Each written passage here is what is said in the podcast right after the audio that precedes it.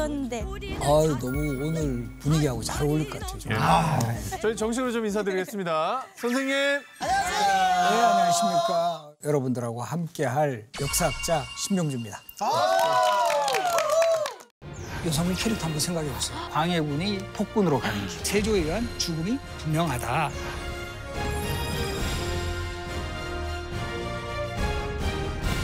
근데 오늘 선생님 모시고 저희가 어떤 강연을 들을지가 너무 궁금합니다. 지난주까지 우리 살아있는 세계의 지도자들에 대해서 이야기를 했잖아요. 예. 맞아요. 그래서 저는 이번 시간을 통해서 조선시대 왕 중에도 상당히 좀 평가가 엇갈리는 뭐 문제적 왕이라고 할까요? 그래서 이 문제적 왕. 그래서 오늘 여기 계신 우리 학생들에게 제가 이 왕에 대한 소개를 부탁 을 미리 이제 드렸어요. 준비되셨나요? 네, 누가 누가? 바로 저와 장준 씨가 함께 준비했습니다. 그럼요, 그럼요. 예. 자, 때는 바야흐로 조선시대. 오랜만에 먼 곳에서 근무하던 한 신하가 서울로 돌아오는 날이었는데요. 평소 이 신하를 아끼던 왕이 특별히 축하 파티를 열었습니다. 아, 오늘 짐이 아주 기분이 좋구나. 다들 실컷 마시거라. 예. 자네는 내 술을 받게나. 예, 전하 성응이 만극하옵니다. 우리 술도 거하게 먹었으니 야자 타임 한번 할까? 어, 어 그래? 그럼 야 친구야 반갑다. 그래 그래 친구야. 어 불안해. 야 너 내가 친구로서 얘기하는 건데 야 이제 그만 좀 내려와라. 미치겠다. 안 돼. 어떡해. 왕도 할 만큼 해먹었잖아. 이제 그만 좀 내려와. 과연 술자리가 끝난 뒤 이 양정이란 신하는 어떻게 됐을까요? 바로 바로 4일 후에 이 신하는 차명에 처해져. 내 목. 근데 제가 이렇게 지금 보니까 두 분이 이렇게 연기에도 이렇게 정말 뛰어난 이런 자질을 가지셨네. 어, 너무 잘하신 것 같아. 아유, 감사합니다. 감사합니다. 네. 그리고 이 내용 자체도 이 왕을 소개하는 데 있어서 아주 핵심을 딱 뽑아놓은 거 근데 술 좋아하는 왕은 우리가 배웠잖아. 정조대왕도 아, 술을. 엄청 좋아했어. 아 정조. 정조? 저는 광해군? 광해군. 아니면 의외로 우리는 어진 임금이라고 생각하고 있잖아 어. 세종대왕 아, 그런데 이 세종대왕은 느낌이 야자 타임 안 하실 것 같잖아, 그죠? 그렇죠. 이제 술 먹어도 약간 토론할 것 같고 공부할 것 같고. 그래서 오늘의 이 정답 그 문제적 왕은 우리 수양대군 아시죠? 바로 이 수양대군으로 알려져 있는 세조가 정답.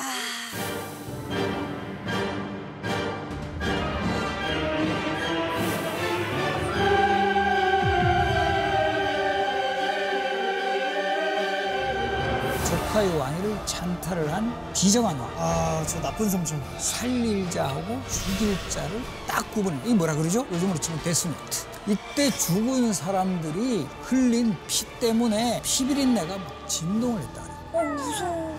이 세조의 가장 큰 목표는 강력한 왕권, 충성이라든가 이런 것 좀 다짐받을 회식 자리를 많이 가졌다라는 거. 아우 진짜 싫어, 진짜 싫어.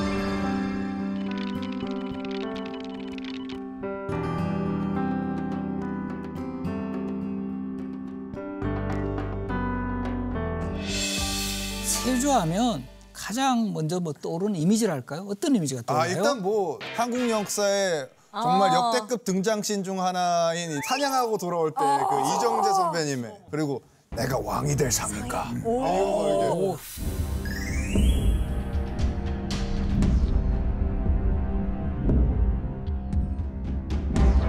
어 명장면. 야.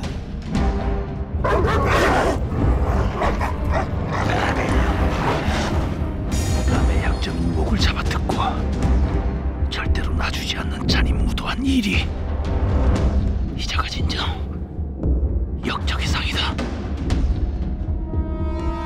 어찌 내가 왕이 될 상인가?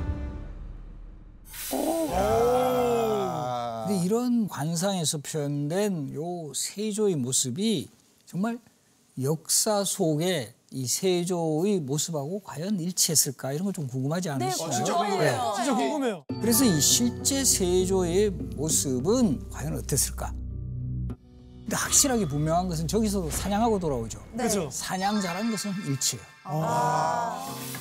세조가 화살 16발로 16마리의 사슴을 죽였는데 화살깃의 피가 바람에 뿌리어 옷이 붉게 물들었다. 야생이 아니라 사냥용으로 기르고 있던 사슴이 아니었을까요? 그 농장 가서 쏜 거죠. 네. 농장 가서. 그래서 조금 빗 맞아도 뭐 맞췄다고 할 수는 있어요. 그러나 어쨌든 잘 쏜 거는 맞았던 것 같고 그리고 이 세조의 특징 중에 하나가 과시욕이 강한 인물이었어요. 그래서 이 용맹함을 자랑하기 위해서 일부러 좀 늙고 약간 둔한 말을 타고 다녔다 그래요.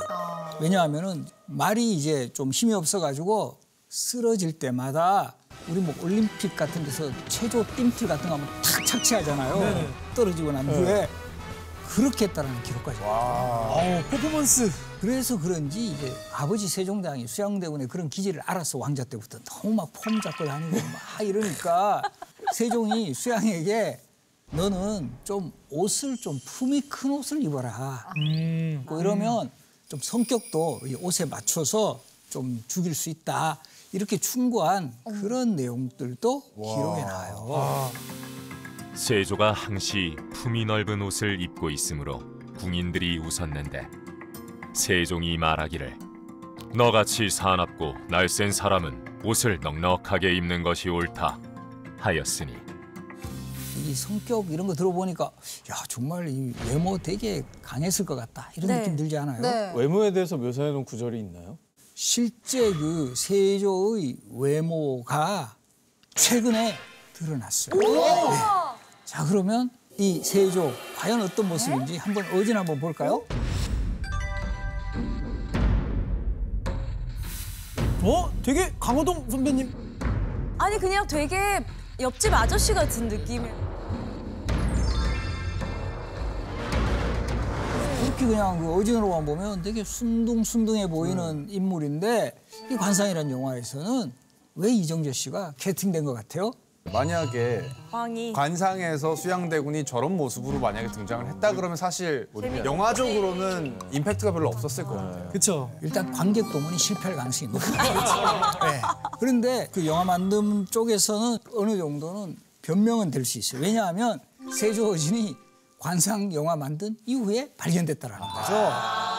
관상의 개봉은 2013년, 이 어진이 세상의 모습을 드러낸 거는 2016년. 그래서 아마 제 판단으로는 앞으로 이 세조를 주인공으로 한 그 영화나 드라마 만들 때 상당히 좀 고민이 될 거예요. 그런데 이 온화한 얼굴 뒤에는 뭐 권력욕, 비정함 이런 게 분명히 있었고 결과적으로 왕이 되잖아요. 그럼 과연 수양대군은 언제부터 왕이 될 꿈을 꾸었을 것 같아요?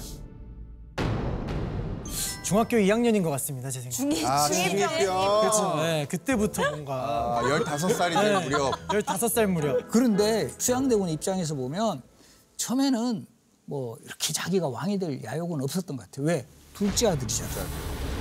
문종이 이제 적장자라는 정통성까지 갖춘 데다가 아버지 세종 밑에서 세자 생활을 30년 가까이 한 거예요.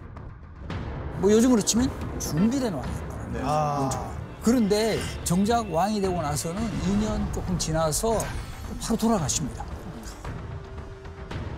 어떻게 보면 너무 효성이 지극하셔가지고 그러다 보니까 문종이 일찍 돌아가시니까 그 아들이 이제 있었죠 또 네. 적장자 네. 바로 우리 그 단종인데 단종. 그때 나이가 12살 요즘으로 보면 한 초등학교 5학년 정도 나이로 아유, 어리긴 하다. 바로 이제 문종의 뒤를 이어 조선의 여섯 번째 왕이 되는 단종입니다. 선생님 사극 에서 보면 이렇게 왕이 어리면 뭐 엄마나 할머니가 대신 이제 해주는 수렴청정 하잖아요. 단종도 그랬나요? 근데 이게 보면 문종은 조선 왕 중에 유일하게 왕이 되었을 때 왕비가 안 계셨어요. 왜 그러느냐 하면 이 문종의 왕비 현동하고 권씨라는 분은 단종을 낳다가 출산 후유증으로 돌아가십니다. 아유. 아이고. 그러면 보통은 계비를 맞이하거든요. 네. 근데 이 문종은 타이밍이 안 좋은 거예요. 어머니 또 돌아가시면 또이 결혼 못 하죠. 그다음에 또 아버지 돌아가시고 이러는 바람에 왕비가 없었던 거예요. 그 결과적으로 단종이 왕위에 올랐을 때는 좀 이렇게 스무 살이 될 때까지 수렴 청정도 해주고 보호막이 되어야 할 그 어머니 대비가 안 계셨던 거죠. 심지어 뭐 할머니도 안 계시고 뭐 아무도 안 계시네. 그래서 이 수양대군이 왕이 되겠다라는 그런 꿈을 확실하게 가지게 된 거는 문종이 갑자기 돌아가시니까 그 시점부터 어, 나에게 뭔가 희망이 보인다 이런 생각을 했을 가능성이 높다는 거죠. 네, 네. 그러다 보니까 이 문종의 입장에서도 이제 자신이 이제 이 죽는 상황을 어느 정도 예감을 하잖아요. 네. 얼마나 걱정이 되겠어요. 그래서 이 세종 때부터 문종과 함께 국정을 운영했던 그런 믿을 만한 신하들을 이제 떠올려요. 그리고 이들에게 단종을 부탁을 합니다. 그중 대표적인 인물이 바로 김종서 장군입니다.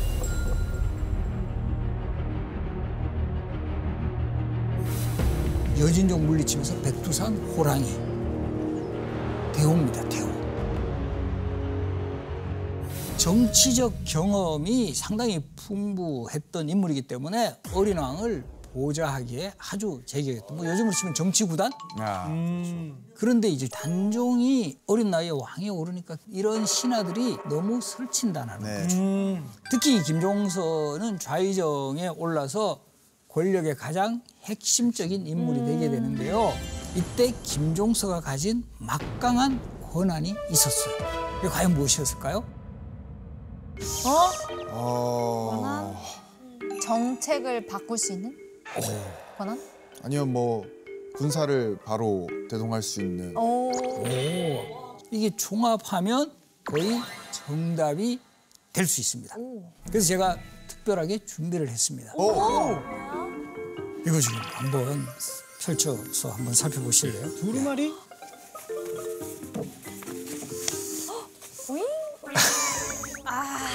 어머 어머 어머 어머. 어, 일단 펼치긴 했는데. 어우 벌써 머리 아파. 어, 아, 준이가 좀 읽어봐. 예. 어, 아니. 예, 뭐 세, 세금성 김씨 계시고요, 이씨 계시고요. 어 이거 신 씨.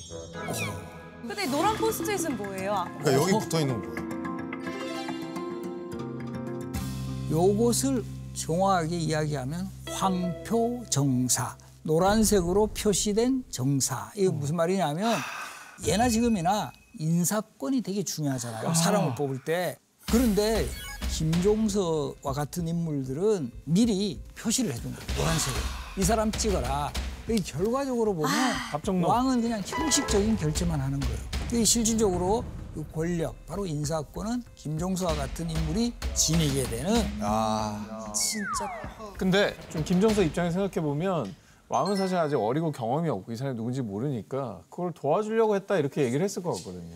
근데 이 수양대군 입장에서는 김종서를 비롯한 대신들이 단종을 완전히 허수아비로 만들고 황표 종사로 인사권을 장악하는 게 상당히 불만이었어요. 그런데 사실은 이때 중요한 거는 수양대군이 뭔가 정치적 야심이 있다는 것은 상당히 그때 분위기가 그런 게 있었어요. 그래서 뭔가 이 단종에게 좀 위협이 될 수도 있다라는 이런 분위기가 인식이 되니까 대놓고 뭐 단종 뭐 왜 이렇게 못 하시냐 어? 이런 모습이 아니라 오히려 저 같은 사람이 이 왕을 잘 지켜주겠습니다. 이 소위 말하는 충신 코스프레를 해요. 코스프레. 이첫 번째 사례는 이제 조선시대 이제 새로운 왕이 즉위하면 중국 명나라의 결제 또는 허락을 받아오는 그런 그 시스템이 있어요. 네. 이 사은사라에서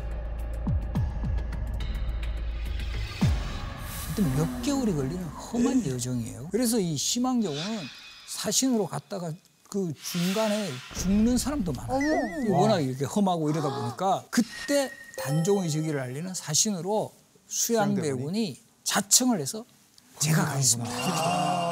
그러니까 이제 단종의 입장에서 보면 뭐 다른 사람들이 자꾸 뭐 삼촌이 뭔가 이렇게 좀 권력이 여기 있다 이러는데 자신의 주기를 확실하게 알리는 그런 어떤 역할을 마다하지 않겠다. 어떻게 보면 단종에 대한 확실한 충성 맹세나 다름없는 그런 행위를 했습니다. 그리고 이제 또 다른 또 중심 코스프레가 있어요. 단종이 12살에 왕이 올랐죠. 네. 자 그러면 단종에게는 부인이 있었을까요? 없었을까요? 있었다. 아직 없었 없었죠. 없었죠. 없었다. 없었고 바로 이제 이때 또 수양대군이 주도해서 단종이 빨리 혼인해야 된다. 왕비의 자리를 비워둘 수가 없다. 어. 그런데 이제 처음에는 단종도 아직 삼년산 기간에는 보통 국혼을 할 수 없는 그런 상황임에도 수양대군은 국정을 안정시키기 위해서는 이 혼인을 하셔야 됩니다. 여기 또 어떻게 보면 확실하게 왕으로 인정을 해주는 거잖아요. 그렇죠. 왕비까지 그렇죠. 바로 이런 모습들도 내가 단종에게 정말 충성을 다하고 있는 그런 삼촌이다. 어떻게 보면 퍼포먼스죠. 완전 설득력 있어서 제가 단종이었어도 그냥 좋은 삼촌이라고 생각했을 것 같아요. 어떻게 보면 이중적인 그런 모습이죠. 그렇다면 이 수양대군이 왕위를 뺏기 위해 세운 계획은 과연 무엇이었을까요? 제가 만약에 수양대군 입장이면 제일 눈에 거슬리는 건 김종서입니다. 오, 그러니까 김종서를 제거해야죠. 그 작업을 했을 것 같습니다. 역시 이제 연륜이 돋보이시는데 윤이라고 윤이라고 하시면 제가 뭐 얼마나 된다고요. 바로 이 김종서의 무리를 역적으로 만드는 바로 그런 계획이었습니다. 어허. 지금 간신 김종서 등이 권세를 희롱하고 정사를 오로지 하여 군사와 백성을 돌보지 않아서 원망이 하늘에 닿았으며 군상을 무시하고 간사함이 날로 자라서 장차 불쾌한 짓을 도모하려 한다. 내가 이것들을 베어 없애서 종사를 편안히 하고자 하는데 어떠한가? 근데 이거는 역모를 꾸미고 있는 거 아니에요? 그렇죠. 그러니까 이런 부분들도 사실은 자신의 어떤 그 쿠데타를 합 리화하는 바로 그런 그 발언이고. 그러니까. 근데 이것도 아무래도 수양대군 또, 또 사람이니까 이 거사를 앞두고 상당히 좀 이렇게 좀 머뭇거렸다 할까요? 뭔가 이렇게 좀 불안하고 이렇게 해가지고 딱 있는데 이때 수양대군이 출정을 하지 않을 수 없는 상황이 발생을 해요. 어, 어떤 상황이요? 바로 그 부인이었던 그 정의왕후가 갑옷을 딱 갖춰 입혀버린 거예요. 멋있어. 그리고 이제 김종수 집으로 이제 가게 되는데 일단은 이제 뭐 신복 몇 명만 데려가면서도 이들이 드러나지 않게 그래서 이제 김종수가 크게 경계하지 않았고 이때 어스름 달빛에 뭔가 이렇게 청할 내용이 있다 그러면서 한 통의 편지를 건네게 됩니다. 자 그러면 이 편지를 이제 달빛에 이제 비춰보려면 고개를 숙이겠죠. 그 순간 이 수양대군의 부하가 김종서에게 이제 철퇴를 휘두르게 됩니다.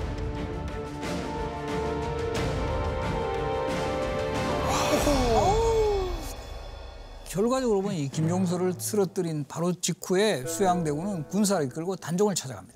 어, 뭐지? 그리고 이제 내가 역적 김종서를 처리했으니 나머지 이 김종서하고 결탁된 그 무리들도 있다. 다 이들을 내가 처단하겠다. 그러면 왕께서 명패를 내려달라. 와. 그래서 이때도 이제 수양대군 측에서는 이미 이때 이 거사를 성공시키기 위해서 바로 대신들이 성향 분석에 들어가요. 그래서 살릴 자하고 죽일 자를 딱 구분해. 이 뭐라 그러죠? 살생부. 그렇죠, 살생. 살생부. 딱 요즘으로 치면 데스노트. 미리 이제 딱 만들어 놓고 하나하나 이 실천에 나갑니다. 영의정 황보인대가 입거리요. 넌 누구냐? 그동안 세월 좋았소이다.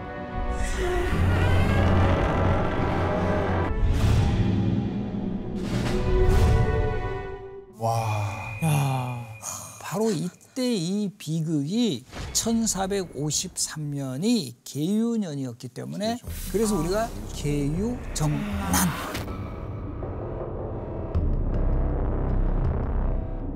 그런데 이때 죽은 사람들이 흘린 피 때문에 피비린내가 막 진동을 했다 그래요. 그리고 이제 이 시신들을 재로 막 덮었다고 해서 그래서 지금 이 동네 이름이 바로 여기에서 유래해요. 지금 서울의 북촌에 있는 동네 이름. 어... 재를 쌓은 동네. 제기동, 아, 제기도. 홍제동. 서울 북촌에 제동. 우리 서울 북촌에 가면 제동이라고 있어요. 제동.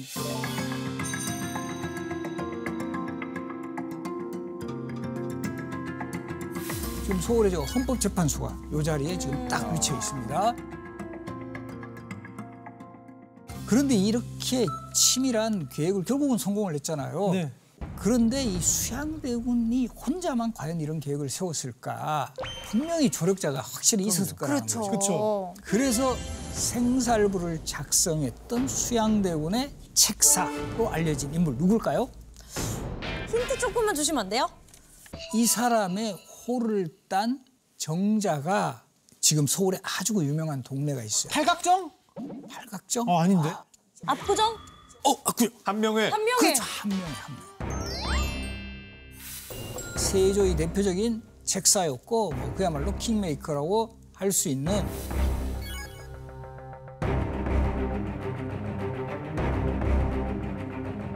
그런데 한 명에도 상당히 그 문제적이면서도 흥미로운 인물이에요. 이 사실 기록에 보면 칠삭둥이로 태어났다. 그리고 이제 부모도 일찍 돌아가시고 과거 시험에도 여러 번 낙방해서 뭐 거의 한량처럼 뭐 전국을 유람하며 살았던 바로 그런 인물이었어요. 그런 인물이 마흔 다 돼가지고 이것도 보면 겨우 이제 개성의 경덕궁이라 해가지고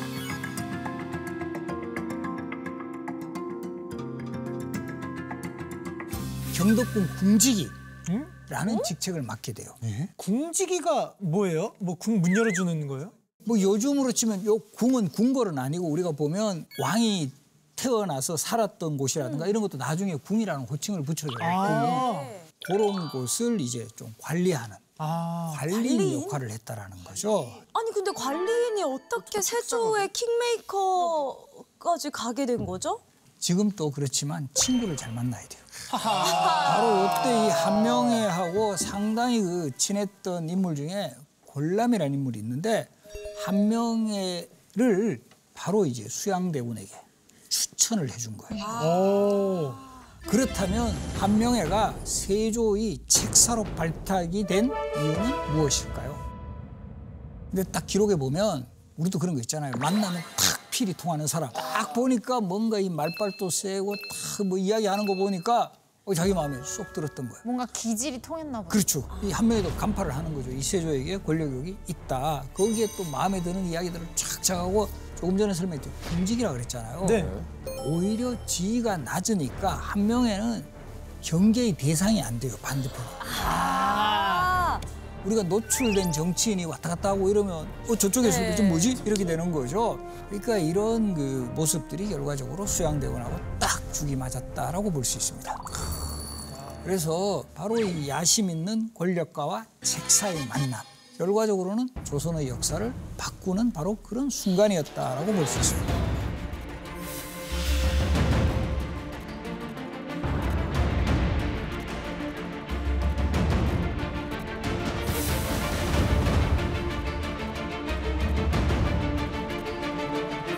그리고 이제 수양대군은 실권을 이제 확실하게 이제 가지게 돼요. 왜냐하면 정말 다양한 그 직책을 동시에 맡게 되게 되는데요. 영의정이니까 국무총리. 그 다음에 이제 겸판 이병조사무 요즘으로 치면 행안부 장관, 야. 병조판서 국방부 장관, 서훈관사 하면 천문관측 담당.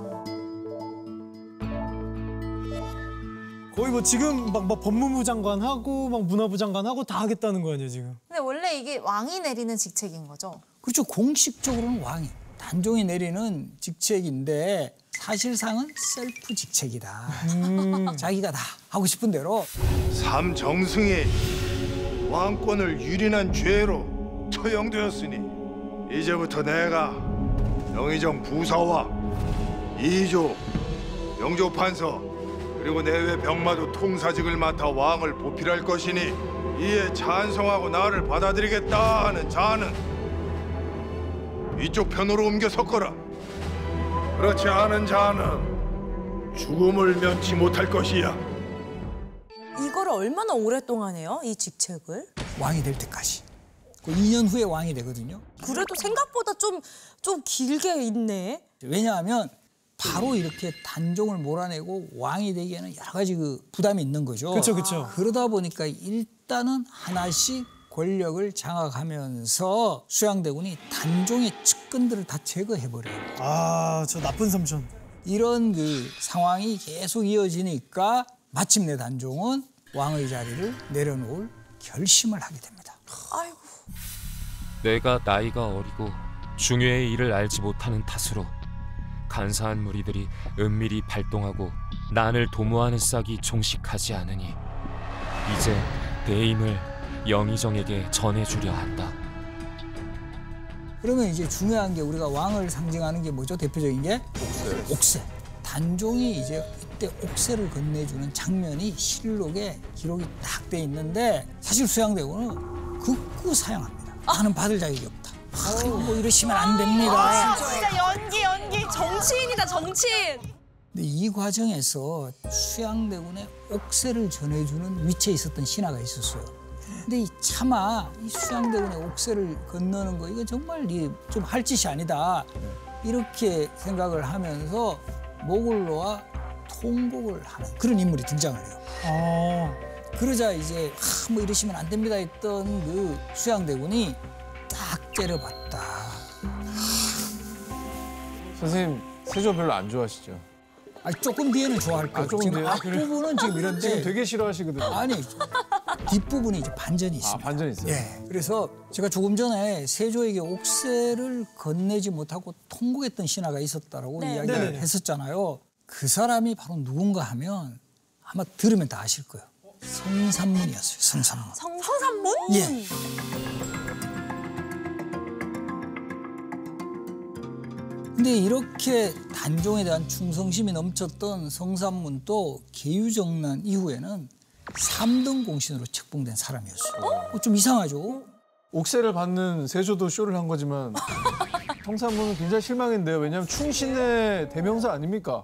근데 이 성삼문은 쇼를 한 건 아니고 네. 원래도 이제 계유정난 이후에 삼등 공신이 될 때 이 극구 사양을 했어요. 음. 그런데 수양대군 입장에서도 좀 젊고 유능한 그런 신하들도 어떻게든 한번 좀 포섭을 해야 되겠다.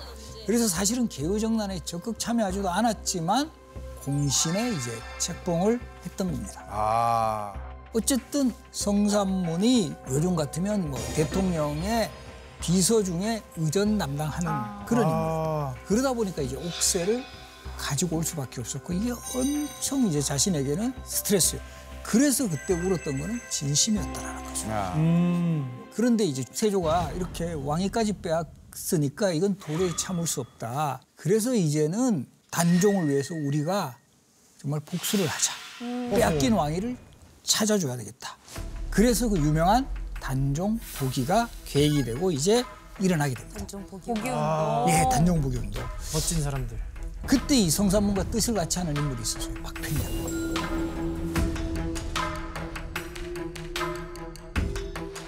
그리고 이 박평현 또 이 소식을 듣고 정말 이런 험한 세상에 우리가 살아서 뭐하냐. 아. 그때 이 옥새를 전달했던 장수가 경혜루예요. 그래서 박평현이 그럼 우리 여기 경혜루 연못에 그냥 빠져 죽어버리자. 이러다가 우리가 죽는 것보다는 바로 복수를 하자. 결과적으로 자결보다는 복수의 길을 택한 것이었고 그런데 이들에게 정말 피해가 오는 거예요. 명나라 사신이 조선을 방문하니까 세조가 이 명나라 사신을 접대하는 뭐 요즘 우리 흔한 말로 국빈 대접 이렇게 되는 거죠. 그리고 이제 큰 행사가 있게 되면 경호원이 필요하잖아요. 예. 그죠. 그래서 이 경호원에 누가 정말 임명이 딱 되느냐 하면 바로 이 단종복위 운동을 주도하던 성삼문의 성삼문. 아버지 성승이라는 인물하고 나중에 사육신의 한 명이 되는 유흥부라는 인물이 특별 경호원으로 임명돼요. 어머. 이거 정말 너무 좋은 기회 아닌가요? 완전 하늘이 내린. 기회네요. 그렇죠. 거기다가 이때는 세조와 더불어 세자, 세자까지 참여를 하게 되고 이때 한 명이 같은 사람도 참여 우리가 제거하자. 한 방에 다 그럴 수 있고. 그러나 결과적으로 이 성공했으면 역사는 바뀌었겠죠. 과연 그 실패한 이유는 무엇일까요? 이 안에 배신자가 나와서 맞아 아, 보기 맞아. 운동. 하는 사람 중에 배신자. 정보가 새 나간 거 아닐까. 어, 바로 밀고자가 나옵니다. 아헤이. 김질이라는 인물인데 너무 걱정되잖아요. 이거 잘못 이거 실패하면 뭐 정말 역적이 되잖아요. 그쵸 수청. 그래서 하, 우리 장인은 지금 이런 상황이 발생하고 있습니다. 장인이 손잡고 가서 바로 자수합니다. 아, 어떻게? 그래서 성삼문, 박평년을 비롯한 단종보기에 참여했던 사람들이 줄줄이 이제 끌려 나오게 되었던 거죠. 허허. 그리고 이 세조 입장에서는 성삼문이나 뭐 이런 박평년 한때 자신하고 세종 때 같이 일했던 사람이에요. 그리고 공신 책봉도 해줬잖아요. 그런데 너희들이 나를 이렇게 배신할 수 있어? 이런 어떤 그 좀 분노 같은 게 쌓여가지고 바로 친히 국문하는 상황이 벌어지는데 세조가 친히 국문하는 과정에서 더 열받는 일이 생겨요. 상왕이 계시거늘 나리가 어찌 저를 신하라고 하겠습니까? 또 나리의 녹을 먹지 않았으니 마냥 믿지 못하겠거든 저의 가산을 몰수하여 헤아려 보십시오. 진짜 멋있다. 기계가 하늘을 찌른다. 여기서 보면 왜 열받는지 딱 나타나죠. 그쵸 그죠? 그쵸. 일단 왕이라고 칭하지도 않아요. 그렇죠. 날이라고 하잖아요. 날이라고. 나리에서 진짜 열받지. 네, 그 당시 어쨌든 왕인데 이 왕으로 인정을 안 해준 거죠. 그러니까 이제 또 세조가 이제 막 화를 내면서 어 너가 그 나의 신하로서 이 월급도 받지 않았느냐. 그 당시로 지금 녹봉이라 그래요. 네. 근데 딱또 성삼문이 당신이 준 녹봉은 나는 손도 안 댔다. 그래서 실제 성삼문 집에 가보니까 정말 그 세조가 줬던 녹봉이 그대로 쌓여 쌓여 있더라. 있었다. 저 오늘부터 프로필 사진 성산문으로 야, 또 바꾸는 거야? 아, 바꿀 때 아, 됐어요 이제. 좋아. 네. 이 결국 성삼문은 아주 그 정말 참혹하게 이 처형당합니다. 이 거연령이라 그래가지고 이 말이 끄는 술에 이제 사지가 사진, 찢기는 사진으로. 예, 예.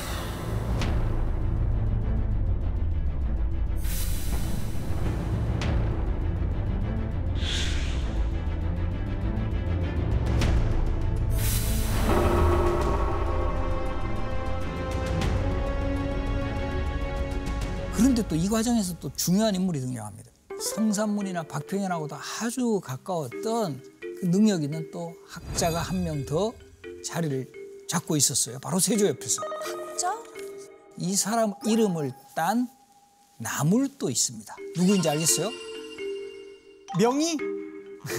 어, 명이나물? 명이나물. 오, 고사리. 콩나물 아니지. 숙주. 오, 숙주나물. 오 숙주. 숙주나물의 주인공인 신숙주라는 아, 신숙주예요? 네. 왜냐하면은 조선 후기에 와서 성삼문과 같은 사육신이 복권이 되면서 그때 비난에 타깃이 된 사람이 신숙주예요. 왜 그러냐면 성삼문하고 또 절친이었거든요. 그렇게 친했던 사람이 너가 어떻게 그럴 수 있어? 오. 그래서 그 당시에 이 조선 후기 이후에 이 백성들이 그 잘 변하는 나무 이름에 숙주나물이라고 했다. 배신자의 대명사가 됐네요. 그렇죠. 그다음에 또 숙주나물에 이런 그 만두소 같은 거 만들 때 이렇게 잘게 써는 것도 복수의 의미를 담았다. 뭐 이런 이야기들도 이제 야 진짜 몇백 년 동안 희롱을 당하네. 그러나 이제 신숙주라는 인물은 좀 억울한 측면도 분명히 있어요. 그리고 왜냐하면 이 세종시대 여러 가지 그 뭐 업적들 이런 거 할 때 정말 큰 역할을 했고 특히 훈민정음을 창제하고 반포하는 과정에서는 아주 그 뛰어난 능력을 발휘했습니다. 그리고 또 보면 세조를 도와서 또 여진족을 투구를 오 이런 또 능력 또 외교관으로서 능력 발휘해가지고 지금 일본을 다녀온 후에 쓴 기행문이 있어요. 해동 제국기라고. 요 기록은 15세기 일본의 문화를 연구하는데 아주 그 중요한 돼요. 아, 이런 거 보면 세종부터 성종 때까지 조선 전기 어떤 국가의 기틀을 마련한 이런 점도 우리가 잘 선생님 좀 혹시 기억할 필요 있다. 좀 너무 좋게 말하시는 게 이게 혹시 그 집안 어... 같은 신씨세요? 신병주, 신숙주. 의심하는 분들이 있는데 이 신숙주는 고령신 씨, 저는 본관이 평산 달라요. 아, 달라. 근데 선생님. 그러면 지금까지는 어쨌든 단종이 살아 있었던 예. 거죠? 그렇죠. 단종이 살아있는 상태니까 뭐 돌아가신 분 목이 운동은 안 할 거 아니에요? 그죠 그죠. 그래서 이 세조가 일단 왕이 된 후에 단종은 상왕으로 물러납니다. 상황. 그런데 이후에도 단종 복위 움직임이 일어나니까 어쨌든 단종이 서울 궁궐에 있으면 구심점이 되잖아요. 이곳이 네, 그렇죠. 그래서 더 이상 그냥 둘 수 없다. 그래서 강등을 시켰어. 노상군이 되고 이 왕으로 이제 인정을 안 하는 거죠. 군이 되는 거죠. 그다음에 또 단종을 유배를 보냅니다. 어이구. 청년포는 쫙 해보면 삼면이 강으로 둘러싸여 있고 이 뒤에도 이 기암 절벽으로 구성돼 있어서 이 육지면서도 마치 성과 같은 형태라 가지고 야 완전 단절됐는데? 경치 좋은 감옥 정도 되겠네요. 그러네. 오 경치 좋은 감. 이 결과적으로 이 단종은 이 유배지의 삶은 되게 짧았어요. 아이고. 왜냐하면 수양대군의 또 동생이었던 금성대군 이 사람의 또 영모 운동이 막 일어나니까 어쨌든 단종이 살아 있으면 너무 정치적으로 부담이 크다 이렇게 해서 결국은 세조에 의해서 단종이 죽음을 맞이하게 되는데 조선왕조실록 기록에 보면 단종 스스로 죽음을 택했다 자결을 했다. 아. 근데 그게 사실일까요? 그래서 이런 여러 또 다른 기록을 보면 이제 뭐 여러 가지 그또 정황들이 나타나는데 세조에 의해 기획된 죽음이었던 것만큼은 확실하다. 그럼 선생님 생각은 어때요? 단종 복위 운동을 안 벌였다면 단종 계속 그래도 살 수는 있었을까요? 그래도 그- 가만두지는 않았을 거예요. 뭔가 이 어쨌든 자신의 왕위 정통성에 상당히 거슬럼돌이 되니까 뭔가 다른 이유를 찾아서 아마 제거했을 가능성이 그 많지 않았을까 이렇게 생각하는 거죠.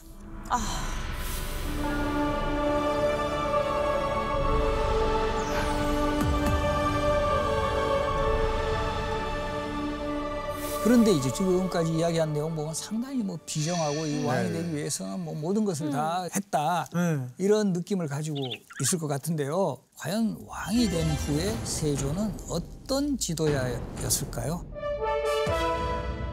근데 여태까지 해왔던 행동들을 보면은 되게 폭군처럼 통치를 했을 것 같은데 약간. 근데 사실 부당하게 권력을 차지한 거기 때문에 그만큼 잘해야 된다는 압박. 이 있었을 것 같아요. 그래서 새로운 제도들을 많이 개혁하려고 하지 않았을까 싶긴 하거든요. 지금 추측들이 상당히 좀 맞는 부분들이 많은데요. 이 세조의 가장 큰 목표는 강력한 왕권. 강력한 왕권. 바로 이 김종서라든가 황보인 같은 신하들 제거한 게 어린 왕을 완전히 이제 위협해가지고 자기들이 권력을 행사한다. 나는 조선이라는 나라는 왕이 권력이 강한 그런 나라로 만들어야 되겠다. 그래서 세종 때까지 소위 의정부 서사제라 해서 기존의 영의정, 좌의정, 우의정 삼정승들이 합의했던 그 내용들이 국가 정책으로 채택이 됐어요. 이런 방식을 바로 또 없애버리고 마치 태종이 그랬던 것처럼 육조 직계제라고 들어보셨어요? 그 요즘은 지금 장관, 장관들에게 직접 명령을 내리고 보고를 받는. 그러니까 이 왕이 본인이 하고 싶은 그런 정책들을 바로 그냥 직접적으로 할 수 있는 그런 시스템을 이제 만들었고 그 다음에 이제 두 번째 뭐 키워드로 지적할 수 있는 게 국방력을 또 강화시켰다. 군대를 보낼 백성의 수를 정확히 파악하고 징집할 수 있는 그리고 또 하나는 세조 때 상당히 많은 편찬 사업이 이루어져요.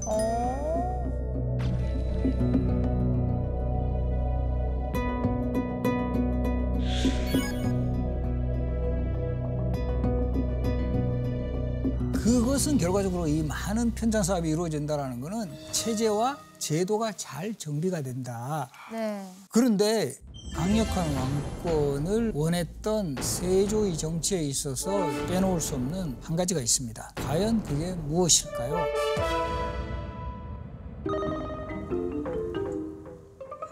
술. 오, 그렇죠. 기억나시네. 그래서 계속 술자리에서 뭔가 편안한 분위기를 계속 뭔가 만들어줬구나. 아, 야자 타임하고. 조선왕조 실록 찾아보면 술자리에 관한 기록을 보면 973건 정도가 등장을 해요. 그 중에 거의 반 가까이인 467건이 세조 시절이에요. 진짜 대박이다. 이렇게 술자리를 자주 베푼 것은 우리 지금도 그렇잖아요. 이렇게 윗사람이 좀 아랫사람의 충성이라든가 이런 것 좀 다짐받으려면 회식 같은 거 많이 시켜줘야 돼요. 그쵸 그쵸. 그죠? 이 회식 자리를 많이 가졌다라는 거죠. 특히 자신을 위해서 목숨을 바치면서까지 권력을 차지했던 이런 공신들에게 아주 이런 술자리를 자주 베풀어 줬고 그리고 또 하나는 원래는 왕의 자리를 따로 만들어요. 네. 그런데 저는 저 신하들하고 자리 같이 하겠다. 합석. 아, 더 싫어. 진짜 싫어, 진짜 왜 어, 어. 그냥 버카만 주고 알아서 먹고. 그니까 그니까. 네. 왜냐하면 소통을 하는 또 이유 중에 하나가 한때는 세조의 편에 섰지만 이들은 또 자신을 겨눌 수 있는 아, 그런 위험성까지 간파를 했기 때문에 이 신하들을 관리하는 차원에서 술자리를 자주 베풀고 또 이 과정을 통해서 자연스럽게 신하들의 충성심을 확인하기도 했던 거예요. 아까 양정 같은 경우는 그게 아니었던 거고. 그렇죠. 그건 이제 감이 떨어져가지고 변방에서 너무 오래 있다가 어 양정 불쌍하다. 그런데 이제 신숙주하고도 재밌는 일화가 있어요. 우와, 뭐예요? 세조는 술이 많이 취하게 되면 약간 장난기가 발동을 해가지고 옆에 있는 사람 막 팔 같은 걸 비틀어요. 어휴. 신숙주가 매번 당한 거예요. 열받잖아요. 그런데 자네도 한번 해봐 이러니까 진짜 확 비틀어 버린 거예요. 어, 골절? 골절까지는 안 당했는데 되게 아팠나 봐. 어떡해. 어 이거 분위기가 너무 싸한 거예요. 네. 자 여기서 탐명회가 또 촉을 발휘합니다. 어, 어, 뭐지? 신숙주는 원래 어떤 상황이 벌어져도 항상 책을 보는 거야. 아, 그러다 보니까 이제 습관적으로 불을 켜요. 어. 그래서 이때 이 한명회가 신숙주의 하인을 불러가지고 오늘 집에 가면 무조건 불을 바로 끄라. 그리고 바로 주무시게 하라고 당부를 합니다. 어. 이게 왜냐하면 저 신숙주가 불을 켜놓고 책을 읽고 있으면 저거 정신 멀쩡했는데 아 일부러. 어 일부러 나 마이 저렇게 했다. 갓. 이거 실제 세조가 몰래 그 밑에 사람 시켜가지고 보냈어요? 그랬는데 보낸 거야. 그런데 딱 보니까 불이 바로 꺼지더라. 그래서 보고를 하는 거죠. 아, 너무 술이 취해가지고 취해서 그런 거. 그냥 쓰러졌구나. 그러면서 용서를 해줘. 그냥 넘어가셨고. 아나 한 명의 같은 친구 있었으면 좋겠다. 아 근데 역사적으로 보면 사실 이렇게 술을 좋아하는 왕들은 항상 왜 후궁들도 좀 많이 드리고 그러잖아요. 세조도 그랬나요? 뭔가 우리 관상이라는 영화에 나왔던 이정재 씨도 후궁이 많을 것 같아 그냥 느낌상. 예, 예, 예. 그렇지 않아요? 그런데 놀랍게도 후궁이 한 명밖에 없어. 사람꾼. 야. 아, 그, 그렇죠. 이게 확실히 그 인수 대비 출연하니까 그 시어머니 스타일을 알아서 딱그 나오는데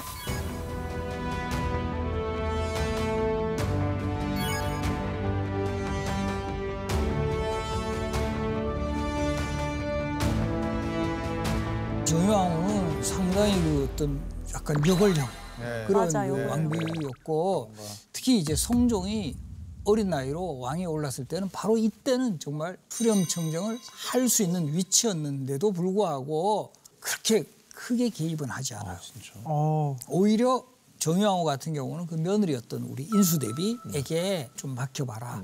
이렇게 하면서 성종이 안정적으로 정치를 할 수 있도록 도와줬던 아마 뭐 지금의 우리 뭐 표현하면 낄 땐 끼고 빠질 땐 빠진다. 깨깨 빠빠. 근데 다시 공신들 이야기로 들어가면 사실 세조가 정상적인 방법으로 왕위에 올랐다면 뭐 그렇게 자주 술을 마시면서 뭐 그러지 공신들을 않았을 신경 쓸 거야. 필요는 없었을 거예요. 결과적으로 이 정통성이 없는 그런 왕이 찬탈이었기 때문에 악행을 일삼는 사람들까지도 계속 이제 공신들 중에서는 이것 좀 보호를 했다 할까요? 아. 그 대표적으로 앞서 계유정난 때 이 데스노트 속에서 사람들을 때려 죽이는데 앞장섰던 홍윤성이라는 인물이 있어요. 근데 이런 인물들까지 계속 출세를 시켜주고 더 높은 벼슬을 막 주기도 했어요. 아, 와. 특히 뭐 공신 중에 공신 누굴까요? 한명회. 한 명. 한 명이죠, 한 명. 특히 한 명에 대한 신임이 각별했는 것을 보여주는 대표적인 사례가 있어요. 이 한명회는 그 두 딸을 왕비로 보냈어요. 야. 예종의 왕비 장순왕후 한 씨, 그리고 이 송종의 왕비 공양왕후 한 씨. 그러다 보니까 이제 공신이 아니었던 사람들의 또 어떤 진출 같은 거 이런 거는 또 막히게 되고 이런 과정에서 또 불만도 많이 이제 표출이 되었다. 아 근데 사실 업적도 많지만 피를 그렇게나 많이 흘린 왕인데 뭔가 좀 평탄하게 잘 살았다는 게 사실 조금 씁쓸하거든요. 근데 지병이 있었어요 정말 지병 세조에게 지병. 어떤 게 있었어요? 피부병. 피부병? 피부병이 심하면 막 가렵고 막 이렇게 돼가지고 잠도 못 자고 긁은 상처에는 늘 고름이 막 생기고 방 안에 막 악취가 가득할 정도로 피부병으로 엄청나게 고생을 했다라는 그런 기록이 나오고요. 그래서 이 세조는 행차를 하게 되면 주로 절을 많이 찾는데 오대산에 가면 상원사라는 절이 있는데 계곡이 상당히 물이 좋았다 그래요. 이 세조는 이 좋은 계곡을 만나면 일단 이 피부병에 효험이 있다라고 판단을 해가지고 목욕을 해요. 목욕을 하고 있는데 갑자기 뒤에서 어떤 동자승이 등을 밀어주니 너무 시원한 거야. 기분이 너무 좋아지신 거야. 그러면서 그 동자승을 보면서 야, 너 정말 등 잘 민다. 뭐 이러면서 그 대신에 어디 가서 왕의 등을 밀어주었다라는 소문 내지 말아라. 이렇게 당부를 해요. 아, 그래서 바로 받아가지고 그럼 왕께서는 문수모살이 와서 등 밀어줬다고 말하지 마세요. 라고 사라졌다라는. 그래서 지금 또 우리 상원사에 가면 이 동자승을 나무로 조각한 문수 동자 좌상. 이게 지금 남아 있어요 그대로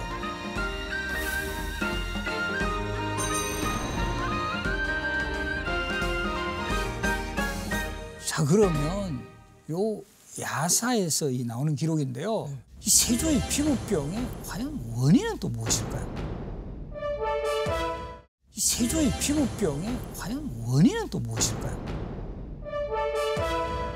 술. 술. 고기를 너무 많이 먹었다. 아니면 밤마다 꿈에 단종이 찾아와서 막 긁은 거죠. 오, 단종이 긁었다. 어느 정도 비슷한데 비슷해요? 단종의 어머니가 나타나는. 호호. 무섭다. 어머니 현덕왕후 권씨가 나타나서 저주를 퍼부으면서 또 침을 뱉었다. 그리고 이제 여기서 끝이지 않고 또 세조의 그 장자 의경세자가 스무 살에 요절을 하게 되거든요. 와. 그리고 이제 두 번째 차남이었던 해양대군이 왕위를 계승을 하지만 요절을 합니다. 아. 이런 거 보면 압보가 있었다라고 볼 수 있다는 거죠. 윤가운 보의 느낌이 있긴 뭐 있어. 평탄하지 않았네요. 예, 결과적으로. 우리가 알고 있는 세조는 조카의 왕위를 찬탈을 한 비정한 왕. 그렇지만 뭔가 이 조선이라는 나라를 안정시키는 그런 기반을 마련했다라는 점에서는 또 우리가 어떤 평가할 부분이 분명히 있다. 네, 네. 그리고 그 업적이 결과적으로 손자인 성종대에 와서 안정된 시대를 만드는데 큰 역할을 하고 그 중심에 세조가, 세조가 있었다. 이렇게 볼 수가 있습니다. 네, 잠시 후 차이나는 클래스 인별그램 계정에 깜짝 퀴즈가 올라갑니다. 저희가 추첨을 통해서 선물도 보내드리니까요. 꼭 잊지 말고 참여 부탁드립니다. 네, 오늘도 멋진 강연해주신 신병주 교수님께 감사의 박수 전해드립니다.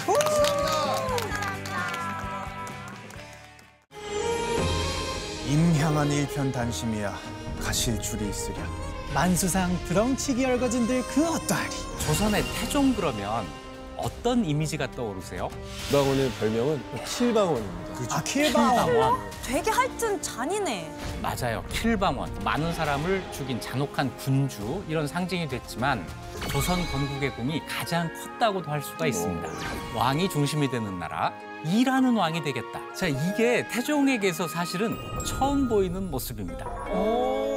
그래서 오늘 이야기를 듣다 보면 세종의 아버지 태종 그랬잖아요. 자, 이제는 태종의 아들 세종 이런 생각이 들게 될 거예요. 들어요. JTBC